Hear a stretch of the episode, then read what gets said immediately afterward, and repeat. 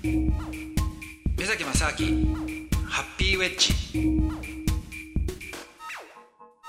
目崎正明です。アシスタントの佐藤光晴です、えー、今月はロバート・キャンベルさんをお迎えしてお送りしていきます。目崎正明ハッピーウェッジ。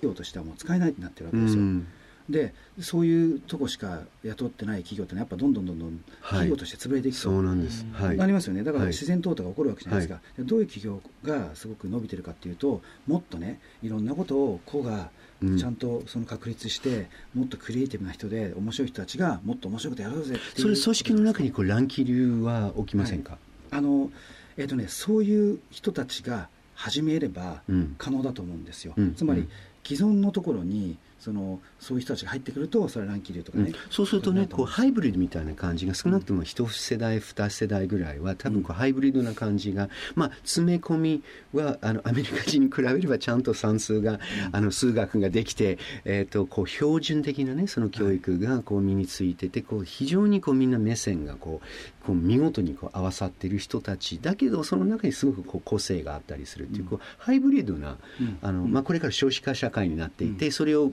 突破すればすごく安定するけれどもその変換期が辛いじゃないかなってよく言われるじゃないですか、そうですね。どうですか、こう今。あのある意味だから今僕変換期だと思ってるんですよ、でなぜかっていうと例えばねこれ僕が20年ぐらい前にアメリカに留学した時に、うん、その周りの人たちっていうのはすごく僕がびっくりしたのは、うん、あの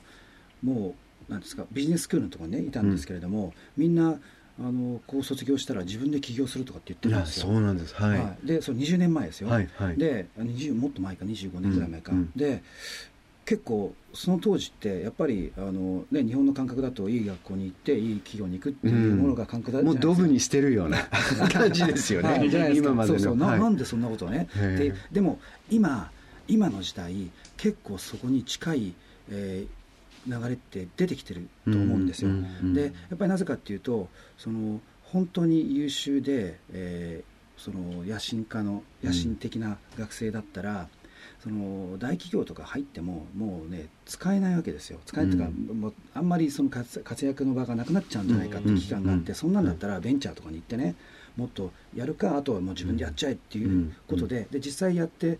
成功してる人とかが出てきてるんで、はい、だったらそっちの方がいいだろうって当然なると思うんですよ。そうするとさっきの話じゃないんですけどもそういった本当にその能力があるっていうか能力っていうことじゃなくてもっとクリエイティブで個性があってっていう、うんうん、この人たちはやっぱり既存のその古い体質のとかにはやっぱフィットしないですからね、うんうん、でそうすると何が起こるかってやっぱりだんだんその大きなそのまあ大企業とかでもそこに変化していっているところは生き残ると思うんですけども、うん、ダメなところは、ね、この間もよくわかんない粉飾決済とかね、はい、いろいろスキャンダル起きてきたわけじゃないですか、はい、あれもあれ粉飾決済ってまだ決まってないですけど、まあまあまあそうです。ね。すみません、そこは。不適切経理かもしれないですね。あ、そうですね。い。や、どう？でもでももう社名を言ってないので大丈夫です。ね佐藤さん、大丈夫ですよね。ギリギリ大丈夫。ギリギリ大丈夫。失礼しました。すみません。変なところで。あ、そうです。ね。そうです。ね。まあまあでもね、ああいうことが起こるわけじゃないですか。だからやっぱりどうしてもで僕が例えば就職する時って十何年前だったんで、まあこの20年近く前だったんですけども同じことを思ったんですよ。その大企業とか入ってもなんか時間無駄になるなと思って、で僕はもう外資系しか行くしかないなと思って外資系入ったんですけど、うん、でも今今度面白いのが外資系に行くこと自体が、えーと、その20年前に比べると結構メインストリームになってきてるんですよね。そのまあ、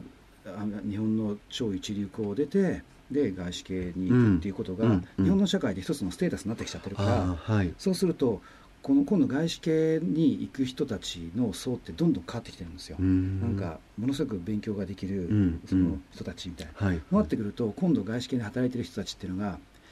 なんかね面白くなくなってまあ僕の感覚から言うと、はい、あんまり面白くない人たちになってくるわけですよ、ね、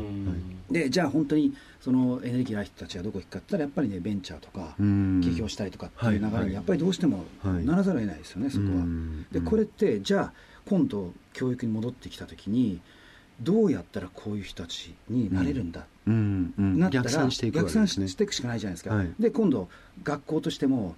その少子化になって生き残るために、こんな素晴らしい人たちよってなったら、もっと面白い教育をしなきゃいけないからっていう意味で、まあ、ある意味ポジティブの連鎖としてのね、うん。うん学校教育っていうふうにまた落とし込められるんじゃないかなって気がするんですけどただね、日本の場合はやっぱりこう公教育ってい。うのは、あの文科省の、まあ、例えば教科書一つにしても検定を受けないといけないし、いい意味でのこういろんな基準というものがあって、この安全、子どもたちの安全と安定と、まあ、やっぱりこう、あの、すべての国民に、あの、こう教育、ある程度のあの優れたうん優れたというのはこう、えー高い程度のその公教育ということをこう保障するっていうことと、えー個性をこう実際にこう認めるうん。認めないということは現実にこの現場に学校に行ってみるとすごくこれ難しいことなんですよね。うん。で小,、まあ、小学校中学校にしてもそれはまあ私立あるいは公立であの非常にこう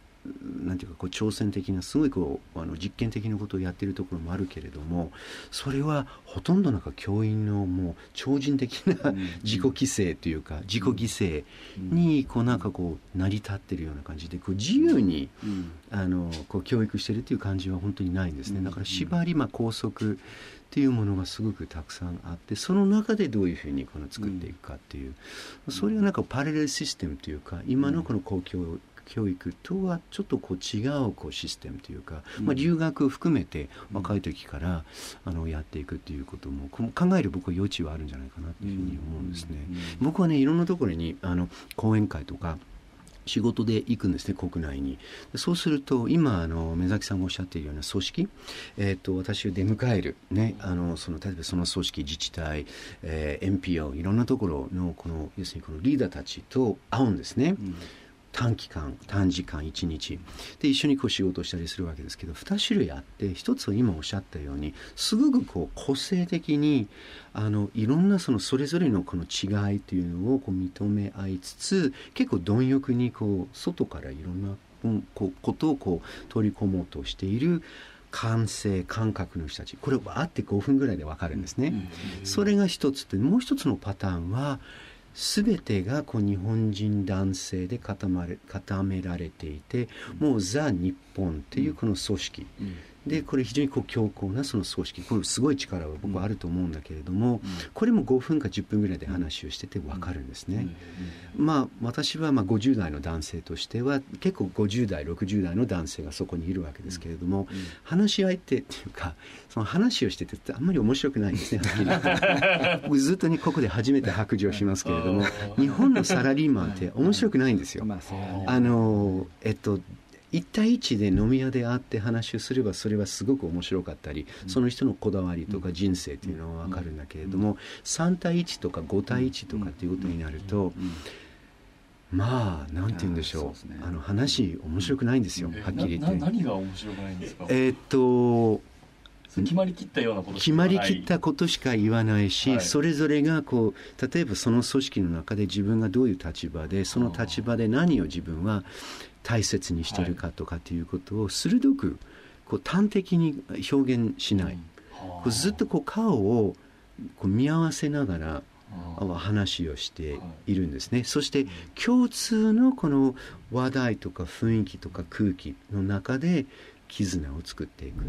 ていうような感じですね。最近のこう出来事であったり、はい。世の中のこのいろんなトレンドであったりということをすごくこう半径がこう狭い中で、えっと、確かめ合ったりあの背踏みをしたり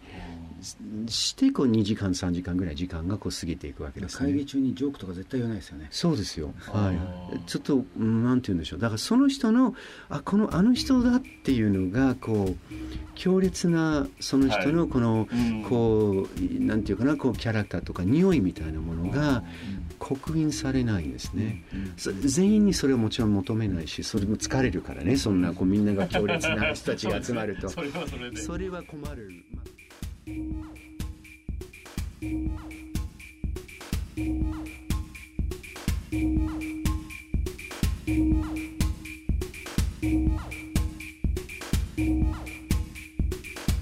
あ